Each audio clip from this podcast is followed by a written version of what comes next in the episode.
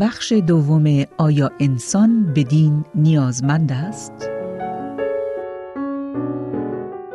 دین طریقتی است روحانی. در کتاب مفاوضات عبدالبها از جمله چنین آمده است.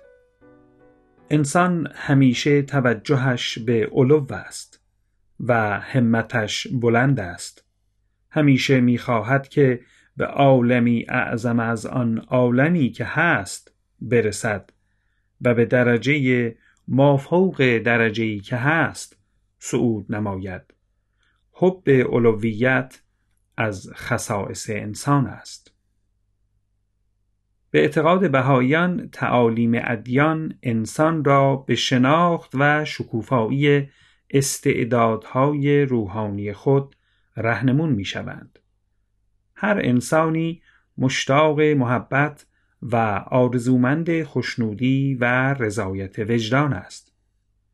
چنانچه انسان خوشبختی را تنها در تأمین و تکمیل امور ظاهری جستجو کند مسلم است که به آن دست نخواهد یافت چرا که خود را پایبند به اموری ناپایدار و فانی نموده و از کمالات درون و پایدار قافل مانده است. به موجب تعالیم دیانت بهایی در صورتی می‌توان از این وابستگی رهایی یافت که انسان رو به خالق خود آورده در دعا و مناجات از او طلب تایید نماید. اشتغال به امور روحانی و تجاربی که از این طریق نصیب انسان می شود به او نیروی سترگ می بخشد و او را یاری می دهد تا با آرامش خیال و توکل کامل به تلاش ادامه دهد و به مبارزه با مشکلات زندگی پردازد. انسان در زندگی روزمره معمولا مشتاق توفیق در امور مالی، ایجاد محیط گرم خانوادگی، کسب شهرت اجتماعی و از این گونه امور است. چنانچه تنها نیل به مقاصدی از این قبیل هسته مرکزی خواسته های انسان را تشکیل دهد بدیهی است رضایت درون که هدف اصلی از زندگی است تأمین نخواهد شد بیخبری ناشی از اشتغال به امور مادی خیلی زود به هوشیاری می انجامد و انسان برای پیروزی بر توهی بودن درون به جستجوی ابزاری تازه برای تأمین رضایت می پردازد.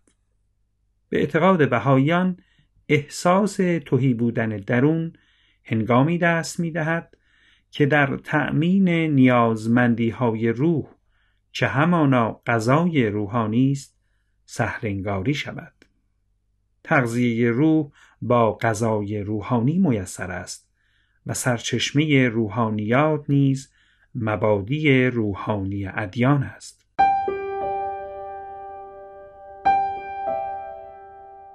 حدود و احکام و مرجع وضع اوامر و نواهی.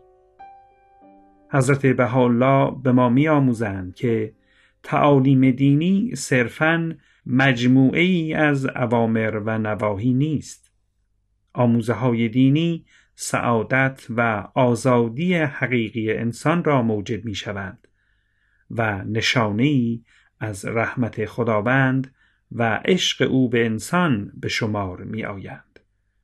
به فرموده حضرت بهاءالله مضمون این بیان به فارسی چنین است که ای مردم روی زمین بدانید که اوامر و احکام من چراغهای عنایت من هستند در بین بندگان من و مانند کلیدهای رحمت من هستند برای خلق من.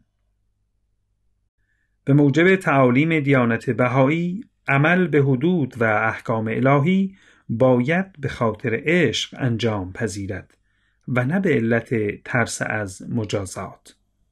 حضرت بهاءالله در این باره چنین فرموده است.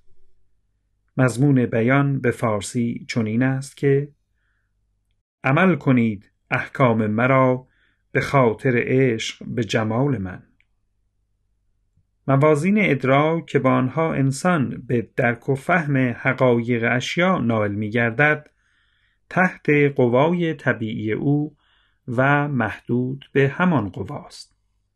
از این روست که برای یک انسان وضع قوانین بری از خطا و در عین حال معتبر برای همه انسانها و همه زمانها مقدور نخواهد بود قوانینی که به دست انسان وضع می شوند سرچشمه گرفته از حس، خرد، تاریخ، تجربه و فرهنگ وضع کننده آن قوانین است.